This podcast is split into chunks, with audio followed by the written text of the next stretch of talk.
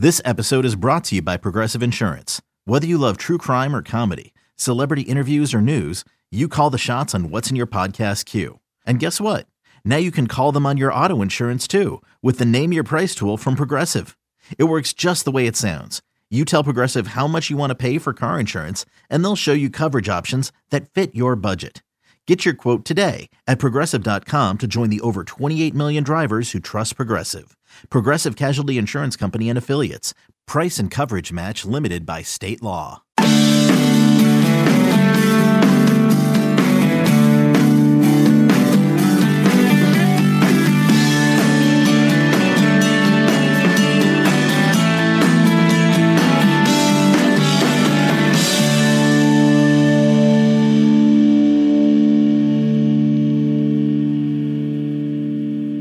Welcome back to the Bama Online Podcast. This one on Thursday afternoon, August the 26th, 2021. Travis Reier, senior analyst for BOL, joined by senior team reporter Charlie Potter as we get you closer and closer to that season opener one week from Saturday at Mercedes Benz Stadium in Atlanta, Georgia the Alabama Crimson Tide and the Miami Hurricanes. Charlie, how are you doing on this Thursday afternoon?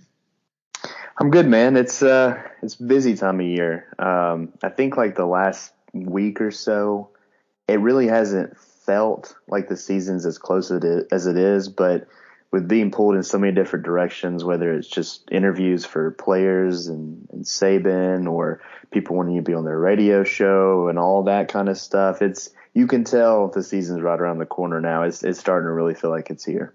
Yeah, like we've talked about on the pod in recent weeks, it was sort of a tease having those media viewing periods, even if they were sporadic, because that sort of heightens the anticipation or mm-hmm. at least crests in a way as you get ready for game week. With those going by the boards, Charlie, it almost has that sense again that we're going to look up and – it's going to be Alabama and Miami taking the field there in Atlanta. So again, a different vibe altogether than what we were used to back in 2019 and going back to previous years. But we still hear from Nick Saban on a regular basis. That was the case once again on Wednesday evening.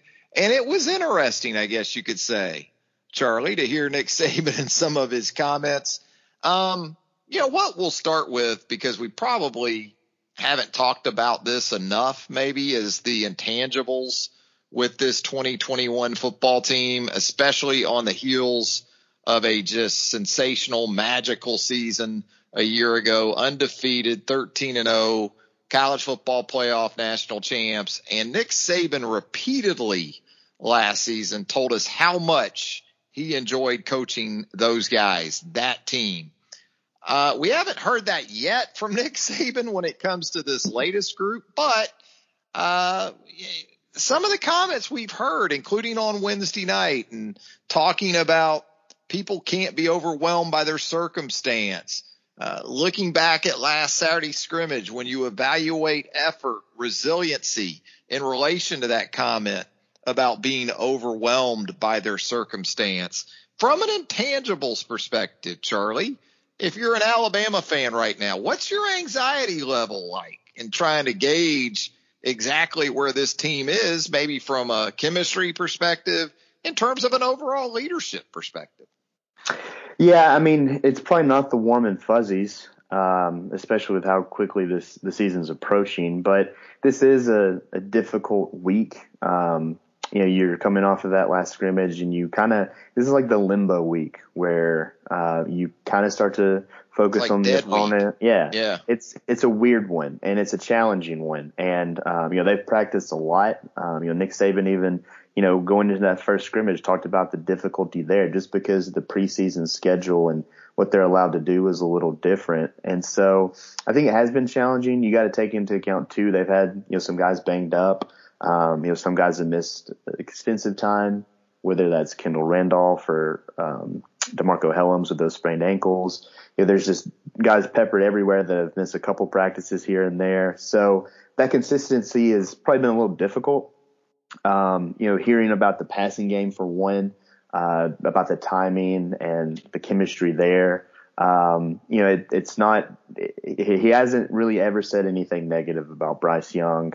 Uh, I think that they're pretty pleased with how he's coming along, but it's a lot of new guys. It's a lot of new players stepping into new roles. And, and that's always the case in Alabama. You know, they're always going to have guys leave early uh, for the draft, seniors leave, and things like that. You're going to have to have new players step up, but you know, it's it's it's different. And um, the the overwhelming comment, um, you know, I, I think caught a lot of attention because you know, he says you get overwhelmed by constantly talking about negative things, how I feel, how tired I am, whatever that might be. And, you know, fall camp and the preseason is a challenging time of year already. And then when you start to talk about that stuff, it just creates what he likes to call the poor me. So an kinda, epidemic, yes. epidemic, Charlie, of poor me's. I don't think there. I've ever, we've heard poor me's, Charlie, but an epidemic of poor me's. Yeah. I think the, maybe the mindset of the team isn't where he wants it to be right now. Um, I, I, think that can change quickly just in terms of leadership and, and, guys stepping up and getting out of funks. And I don't think it's necessarily everyone. I don't think it's just widespread throughout the building. I think they've had some guys step up, especially in defense from a leadership standpoint. Um, but you know, the offense, you know, there's, there's a lot of work to do on the offensive line. Uh, the tight end position, I know was an area of interest of late. Um, and you know the re- receivers and, and Bryce Young, I think that chemistry is coming along, but you know it, it's not necessarily maybe where they want it to be right now. So yeah, I'm, I don't think it's anywhere close to what they were going to have or what they had offensively last year. Um, but that's kind of to be expected. We've we've talked all off season long about how much they have to replace on the offensive side of the ball. And these guys stepping into these bigger roles, it, it can create some anxiety. And I, I think that's what it's done. And, you know, maybe those guys will, will calm down a little bit. And once they get to game week and settle down, I still, I mean, I don't think anybody has cause for concern that Alabama is going to go out there and just crap the bed against Miami because of this. But it was, his comments were interesting to say the least last night. Yeah, I think that more than a derogatory sort of stance against where this current team – finds itself, it just underscores once again how special last year's team was. When you consider all the things that were going on outside the building a year ago with the pandemic, with social unrest and everything that sort of, you know, that team dealt with and navigated together. We got a really early understanding that from that perspective, there were going to be no questions asked about the 2020 team. And so again, not so much, I think, a concern right now anyway. Maybe that'll change once we come out of the Miami game. Uh, but just again, just proof positive of, you know, exactly how special, uh, you know, that team was a year ago. And you talked about the defense and having more of that kind of stuff, I guess you could call it, on that side of the ball. But I think even Henry To'oTo'o coming in has heightened that. You know, just to hear so much of the talk about toa toa be more so about the intangibles than even his talent, that kind of tells me that maybe they needed a boost even on that side of the ball. They did, yeah. I mean, the there's a lot of guys returning on defense. This is an experienced group. I think it'll be improved because of that. But you know, they were lacking leadership last year, and you know, Dylan Moses was banged up. Uh, you had some some younger guys that were stepping into new roles. Um, some guys that are kind of quiet um, that were big time pieces. You had several true freshmen playing last year. So leadership was something that was definitely needed this offseason. I think they've got it from several areas, and one is the inside linebacker position. Not only is know Christian Harris stepping into uh, his third season, and you know now a, a, grizzled veteran at this point, but the addition of Henry To'oTo'o, um, I, have said it before, it, it's it's looking like it could have a similar effect as a Landon Dickerson on that side of the ball because he's coming in. Not only is he going to be um, a significant contributor on the field, but he's been a leader. And that's been apparent from everyone that's um, been asked about him, whether it's his teammates, whether it's Nick Saban, uh, whether it's Pete Golding. They've talked about that leadership. And um, I think that's big. And another one's Jordan Battle. Um, you know, I'm going to have a story up in the morning about him and just the the maturation that he showed because you know, dating back to the spring, Nick Saban kind of called him out, uh, you know, during spring practice about you know him uh, having the choice to be a leader, and he's going to have to make that choice and do the things he needs to do. And um, you know, Nick Saban was pretty effusive in his praise of him after uh, this past Saturday's scrimmage and, and the ability to take on that role. And uh, really, he was. Um, he was high on both Jordan Battle and DeMarcco Hellams for that. So yeah, I think they have guys on the defensive line that have also done it, whether it's, you know, Phidarian Mathis probably being the biggest.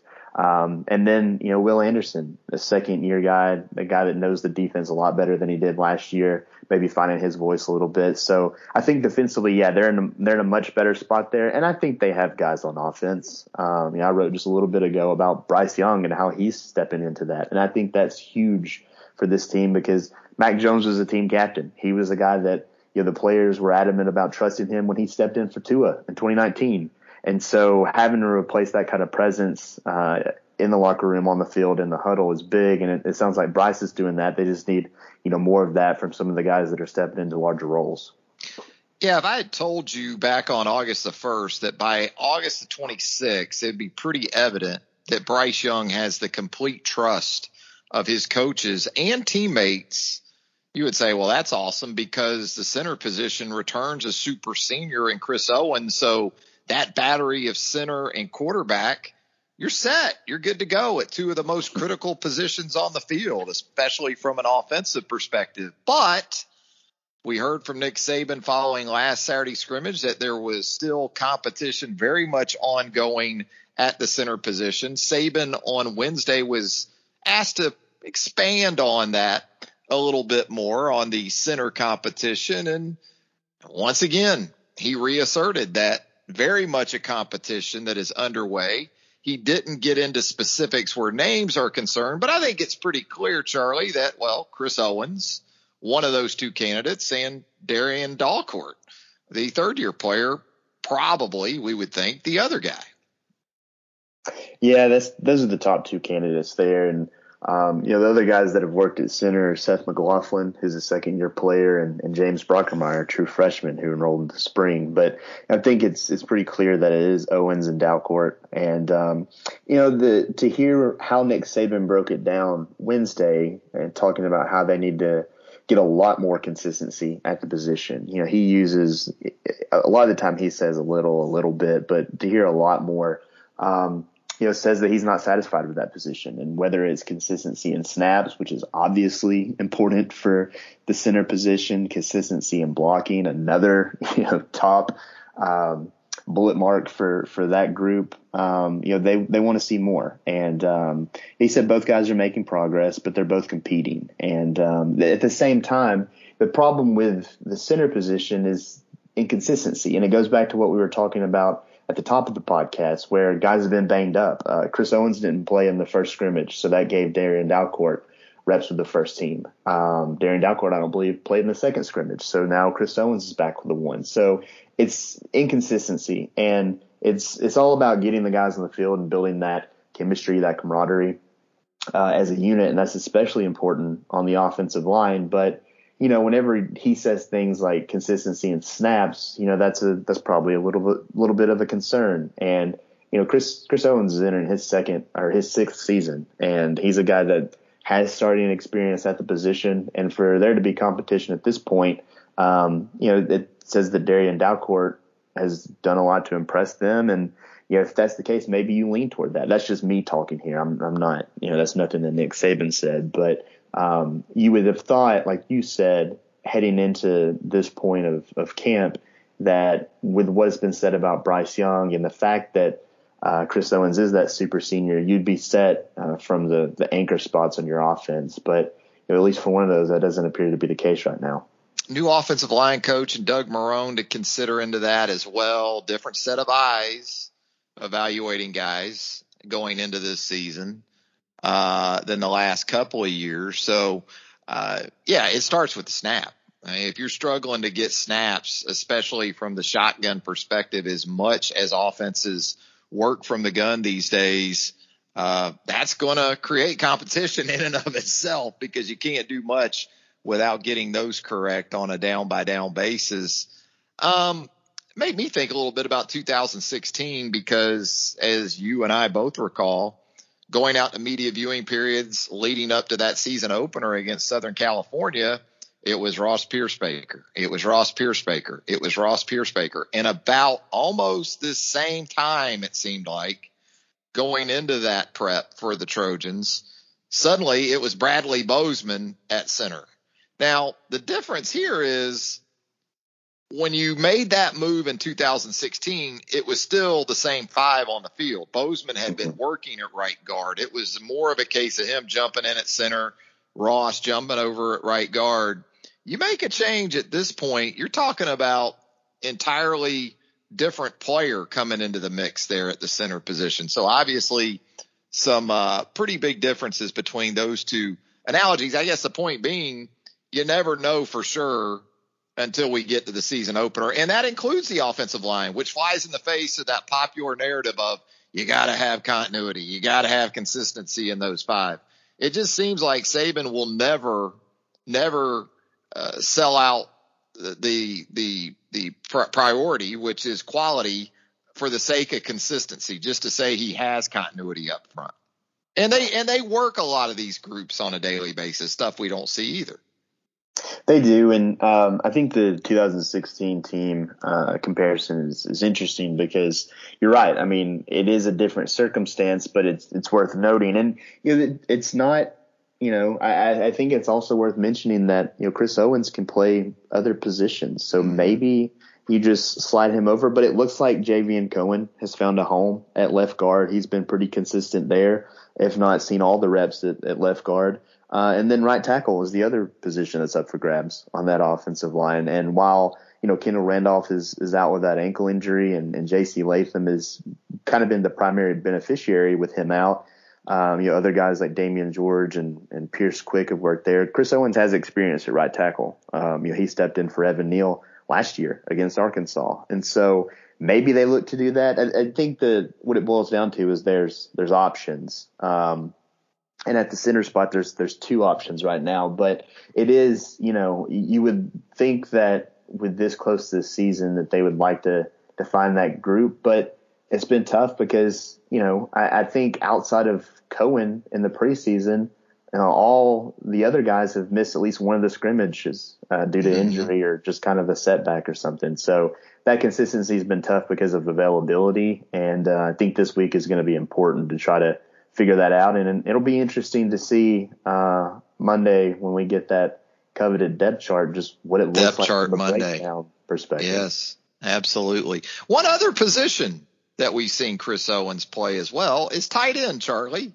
which takes us to Nick Saban's response to a question about your question, as a matter of fact, about Cameron Latu. This on the heels of a couple of very pointed comments, responses in relation to questions about Jahleel Billingsley in recent weeks.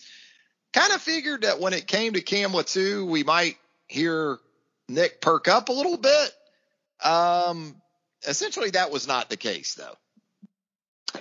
Yeah, I mean, initially um, you know, first of all, I just asked the question about Cameron Latu. I've, I've tried to, you know, look at what all has been asked, what position groups have been covered. You know, I, you, try to get a quote from Saban about everything at this point, especially uh, a group like that where Jahleel Billingsley has been in the doghouse a little bit. And, uh, you know, this is a softball question. How's he progress? What does he look like? And then malfunction, really. It was, it was very awkward. The, the pause between question and answer. I thought at first he didn't hear me. And then for a second, I thought, you know, you, you, maybe Saban hears "Fortunate Son" playing in the background, and he's thinking about Jahleel Billingsley again. And so it was, it was just a weird response. And I, I, think it goes back to what we were talking about in the beginning with probably some anxiety and things like that. And I think Cameron Latu's had a good off season. I think he probably had one of the best springs of anybody on the roster. Uh, but yeah, I think you know we've talked a lot about the offensive line, and that's probably you know, heading into the last 10 days before the opener, the, the biggest question mark for Alabama, maybe the biggest concern if you want to use that kind of language. But, you know, tied in right now, uh, just because of availability and, and, what Nick Saban said about some of Alabama's you know, top options there, that, that has to be near the top of the list too. And, um, you know, if, if they go with Latham at right tackle, um, and Kendall Randolph's available, then yeah. that makes you feel a little better from that that blocking aspect. But if if Randolph is you know sidelined even longer by this ankle injury, um, and then you have whatever happens with Billingsley and and Latu is you know kind of in a funk or whatever is going on with him, uh, that that position becomes a big time question mark. And so yeah, I mean I just I don't really remember him having that long of a pause for a, a question. He sounded he sounded like me in eleventh grade when my algebra two teacher asked me to come up and work a word problem on the chalkboard. That's what it sounded like. Like no answers right now. And that's that's interesting because we came out of spring thinking, man, this offense might be more two tight end oriented with Latu and Billingsley. And now I think some Alabama fans are thinking, you know what, we might just go two backs with no tight ends. you know, or like you said, uh, re-implement the the extra offensive tackle, keep those 84 and 85 jerseys ready for Chris Owens and and Kendall Randolph, Charlie. Yeah, I mean, I, I think it's worth saying though that that Cameron Latu has flashed at times this preseason, and, and probably more so than not. Uh, I think altogether he scored maybe five touchdowns in the scrimmages or the A day game combined dating back to the spring. Uh, he's had one this preseason. I think he and, and Bryce Young have a pretty good rapport. And um, you know, I, I, think it's it's a guy that's that's stepping into a role uh, for the first time, really. And maybe it is a little bit of that anxiety that Nick Saban's really harped on um, throughout the preseason. You know, we we don't know for sure, but um, yeah, I I think that it's it's not time to to write him off. It's it's not time to write no. Billingsley off because it sounds like with Billingsley, it's it's not an issue of you know talent and uh, production and execution.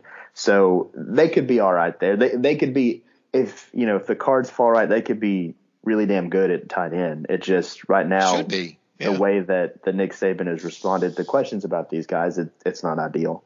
Yeah, there will be some angst going into the season, and then you know we'll see the tight ends produce over 100 receiving yards against Miami and a couple of touchdowns or something like that. That's typically the way this works mm-hmm. in the lead up to a season, and there's maybe some challenges that are issued. Now, you know, the center thing I think is different because you're not challenging a sixth year senior in Chris Owens at this point in his career. It's either going to happen or is or it isn't. So, you know, I think that's just you know, a, a legitimate position battle right now. But with tight end, yeah, it sounds like uh, some guys are being challenged a little bit, and in all likelihood, it'll all work out just fine in the wash. We're going to take a quick break here on the Bama Online Podcast. When we come back, more with Charlie Potter as we get you ready for the first weekend of college football. That's right. You got college football on the cable this weekend. UCLA and Hawaii among the matchups. I think Illinois, Nebraska with a week zero Big Ten matchup as well. But we'll keep telling you about Alabama and getting you ready for the Crimson Tide when the Bama Online podcast returns right after this. Okay, picture this. It's Friday afternoon when a thought hits you. I can spend another weekend doing the same old whatever, or I can hop into my all new Hyundai Santa Fe and hit the road. With available HTRAC, all wheel drive, and three row seating, my whole family can head deep into the wild Conquer the weekend in the all-new Hyundai Santa Fe. Visit HyundaiUSA.com or call 562 for more details. Hyundai, there's joy in every journey. Back with more of the Bama Online podcast. Travis Reier and Charlie Potter on a Thursday, August the 26th, 2021. And you talk about the banged up nature of this team, it seems like which the good news has been there hasn't been anything of the season ending variety as mm-hmm. of yet. Let me knock on this mahogany because you know, I have to find mahogany and uh, leather bound books. There we go. Knocking on it. Um, corner, it sounds like though, still some issues maybe there and trying to finalize that spot opposite Josh Jobe. Sounds like Jalyn Armour Davis has sort of continued what he built in the spring with a very strong candidacy there at that other corner position. But Nick Saban on Wednesday evening, Charlie, ran down a pretty long list of potential candidates. He did, yeah. Um, yeah, I, I, think they feel good about the depth that they have at corner. Which says a lot given that they have to replace a you know unanimous All American and a, a, first round draft pick and Patrick Surtain, and you had a couple guys enter the portal uh, that might have been in the mix with with Ronald Williams and Brandon Turnage, but you know, the young guys that have come in, I think, have done some nice things. You know, he mentioned Khyree Jackson and and Kool Aid McKinstry by name. I think Terrion Arnold's also done some good things. And, you know, Marcus Banks, you know, I, I know everybody likes to, to look at the new guys, but Marcus Banks has been in the program for a while now. And, you know, I think he had at least one interception in this last scrimmage and has done some nice things. But you're right. I mean, uh, Jalyn Armour Davis has, you know, it's the same with the right tackle position uh, before Kendall Randolph got injured. You know, he's consistently been there with the ones opposite of Josh Jobe. Uh, it sounds like that experiment with um, Brian Branch working at corner is over and he's back with the safeties. And, uh, yeah, but you, you mentioned the guys being banged up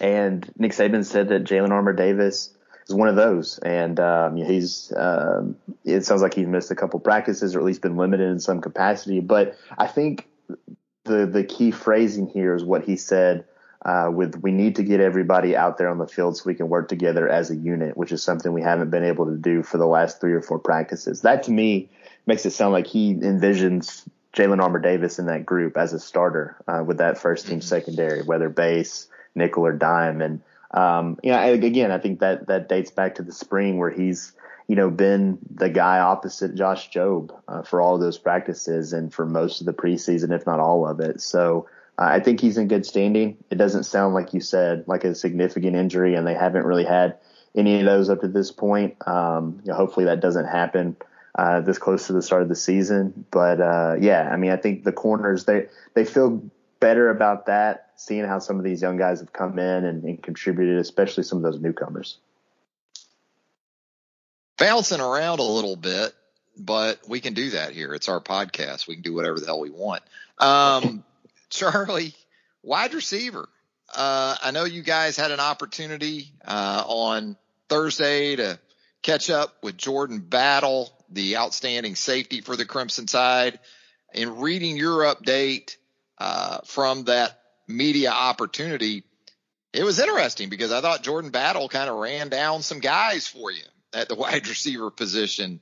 Uh, did Jordan Battle kind of give us or reaffirm because it seemed like a similar list in the way it was provided? Not that he sat around and said, okay, let me get this list of receivers from one through five ready for the media, but just in terms of guys who have stood out to Nick Saban, it sort of echoed, I think, with Jordan Battle and what he had to say about some of those guys at wide receiver. Yeah, it really did. And um, it's worth noting that he was asked specifically about Jameson Williams and, and, his speed. And, you know, he, he said the typical Alabama answer in that all our receivers have speed. You know, he, he talked about them as a group and didn't single guys out. But then he, he took a detour and then he started naming some individuals. And he said that, you know, Jameson's a great player, John Metchie's a great player. And he mentioned Slade Bolden and, and JoJo Earle. and he said everybody, but you know not specifically. And um, he talked about the receivers being great weapons and how you know, it's great to compete against them uh, on a day to day basis. But yeah, that quartet that's really been the the ones that have stood out in terms of what they've done on the field at practice and scrimmages and and what Nick Saban said.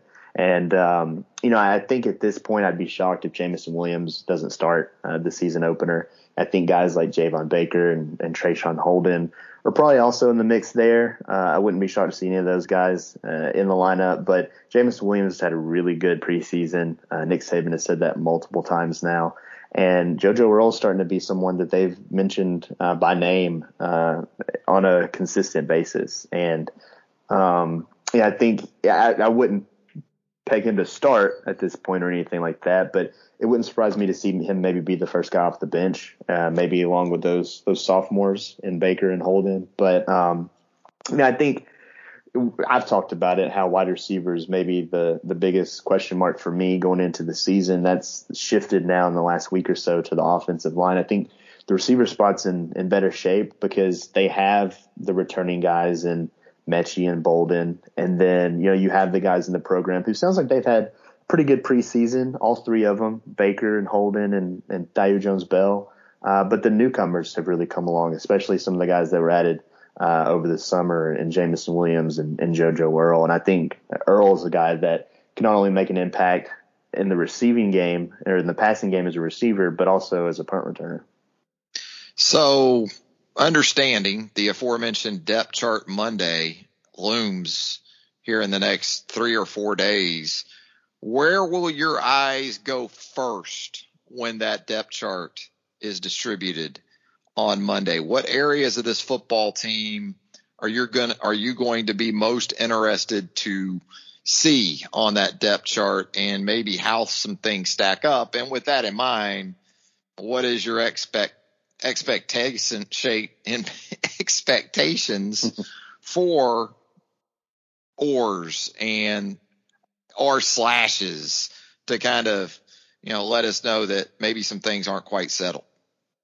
Yeah, I think the offensive line is is where we'll see the the most um, shared spots on first team. I think it wouldn't surprise me to see that slash or, or whichever they choose to go with at the center's position, uh, right tackle, uh, maybe even the the second teamers there. You never know. But mm-hmm. offensive line is probably where I'll look first. I think receiver, like we just uh, talked about, is one of interest because I'll be interested to see where Jameson William falls, where JoJo Earle fall. I, I, don't think they'll be far from the top, if not up there. Um, tight end, you know, where do they have Jahleel Billingsley? I, I think he's clearly, you know, if if in good standing a starter, but you know where is that standing right now? Um, the running back spot, you know, how do they break them down? I had that as kind of one of the the questions I still have is just how are they going to split those carries up? And defensively, I think there's there's less of that for me. Um, you know, I, I, I earlier in the preseason, uh, I would have probably thought there'd be maybe a slash at inside linebacker. Uh, but I think Henry To'oTo'o will be up there by himself more than likely. Um, but defensively, I think it'll probably be more so uh, the backups. You know, what do the backups at, at outside linebacker look like? Um, you know, where is Deontae Lawson at that inside linebacker position? Um, you know, the the corners, the safeties. The safety might be one on that first team line. That yeah. is an or with Hellams and, and Brian Branch. The way that both of them have played uh, this preseason, and of course with Hellams doing that injury. But um, the defensive line, just how it shakes out. I don't have one in particular. Uh, for me, it's just yeah, I, I, try to project that. I'll do that this weekend before we get to to depth chart Monday. But um, there, there's a lot that I'm I'm pretty fascinated to see how it looks. You didn't mention punter, Charlie. What um, about James Burnip and well, the revelation that he is actually working with the rugby team, or that Nick Saban has plans, according to his comments Wednesday night, to allow James to work with the rugby team to increase his comfort level. yeah, we got a rare joke, Saban, and uh, I, the thing is, I, I, don't. I think he'll be alone up there at the top of the depth. Right. I really think that James Burnip has separated himself. Uh, for me, I, uh, you know, I, I'm sorry for not including special teams for me, we haven't heard a word about it. Uh, but you know, long snapper, what, yeah. what does it look like there? Because we, you know, they have all walk-ons. Uh, you know, Thomas Fletcher obviously has moved on to the NFL. Um, you know, what does that look like? I, I think the the return game as well. Um, you know, that'll be. Uh, I'm curious to see how that'll look. Holder, um, I think that's Paul Tyson at the top, and you know, I think Bryce Young has been the, the backup there, which is kind of a, an interesting tidbit. I think Slade Bolden could do it too if, if they wanted him to. But yeah, I mean, I, I don't think that punter will have a, a slash. I think James Burnip has come in and, and um, kind of separated himself from the rest of the guys. The punter from down under, James Burnip. And the return game that we've talked about, you mentioned earlier with JoJo Earle, a prime candidate for punt return duties and you know, kickoff return. Uh, we see uh, different guys back there at, at, different times in recent years. Sometimes it's a wide receiver that's in that spot. Sometimes it's a running back. Sometimes it's both. It is, yeah. And you know, Nick Saban mentioned all the the running backs as options there, but he he really pointed out Camar Wheaton, uh, the freshman. Um, you know, I think that says a lot about Wheaton. He mentioned Jameson Williams as a as a possibility there. Um, you know, last year the the guy that led the team in kickoff returns, I believe, was Jahleel Billingsley. But I, don't think we'll see that uh, this fall with some of the the pieces they've added. So, yeah, I mean the the return game. Um, I think we have a solid idea of how that is going to look. But even whenever we're allowed uh, at practice, which hasn't been in a while now and, and won't be for the foreseeable future. Um, that's something that we don't get a good grasp of, especially you know in some of these scrimmages or even the 8A game because they're not live. So um, I think that that how it breaks down. It, sometimes there's always a, a, weird one added, and kickoff return is usually where it's at. So that'll be that'll be interesting to see how it plays out. Workload for Will Reichard too, right? You know he's going to handle field goals and extra points, but does Jack Martin maybe factor in there as the kickoff guy? Got some things to to sort out there where placements are concerned too, I guess.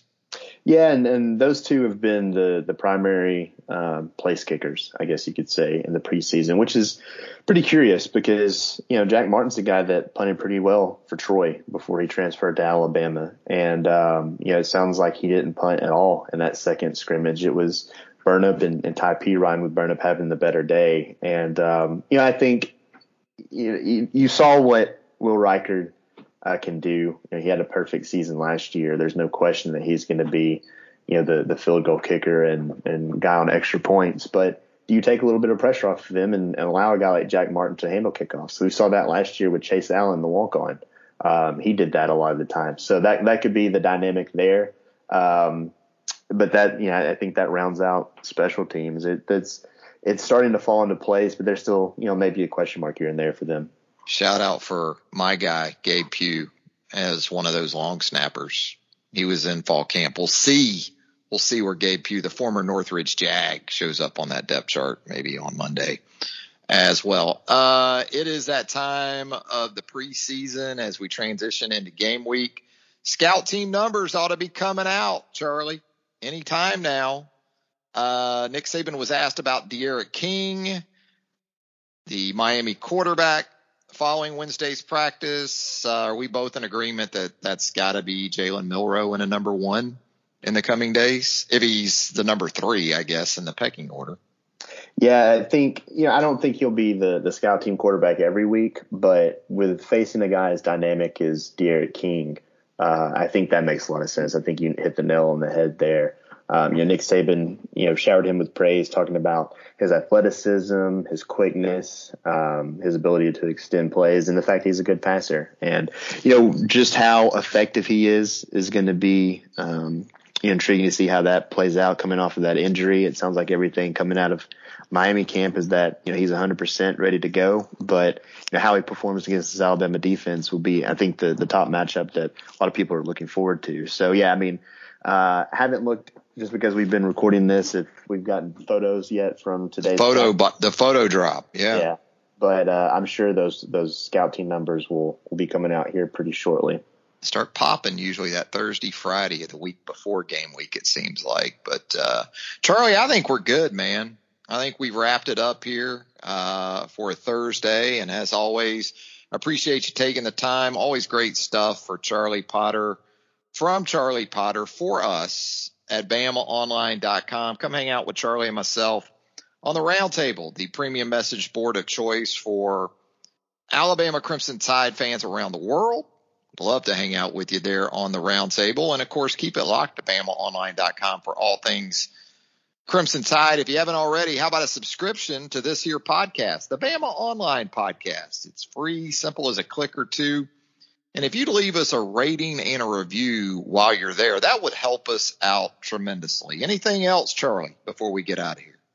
No, I do want to say I, I, I don't know if it could be picked up on the podcast, but I'm sitting here in my office and my cat's just having a, a field day on here. So if that what's the cat's up, name? We need a name for the kitty. His name is Lenny. Um, he's like more that. he's more dog than cat, and right, uh, well, we like Lenny then. yeah, he's I don't know what the hell's wrong with him. He's just going nuts over here. So I've been kind of distracted. He probably wants some catnip or something. Maybe a little treat, Charlie. Come on. You know, he's trying to get your attention there. We've got a Pomeranian that is almost 14 years old by the name of Foo. And, uh, he tends to get that way a little bit too. They're like kids, Charlie. I know, uh, you know, you, you, you're, you're, you're still childless at this point. God bless you for that. That, that's not a criticism. That's not a criticism, Charlie that may be a little bit of envy in some way, but uh, they are these pets. They're just like kids, just like children. The way they uh, the way they need you, it seems like at certain times. All right, Charlie, we'll keep up with you. There with us at BamaOnline.com. We'll do this again real soon. All right, man. It's always good to catch up. For Charlie Potter, Travis Reier, thanking you once again for joining us on the Bama Online podcast. Until next time, so long, everybody. New CBS Sunday. You collect rewards, right? This is how I make my living. When something is lost, everyone's looking for something. He finds it. You strong swimmer? So so. So so. So so's okay. Justin Hartley stars. How you survive, you make quick, smart decisions, and you never let panic take the wheel. Sounds cool. It is cool, actually. Very cool. Tracker. New Sunday on CBS and streaming on Paramount Plus.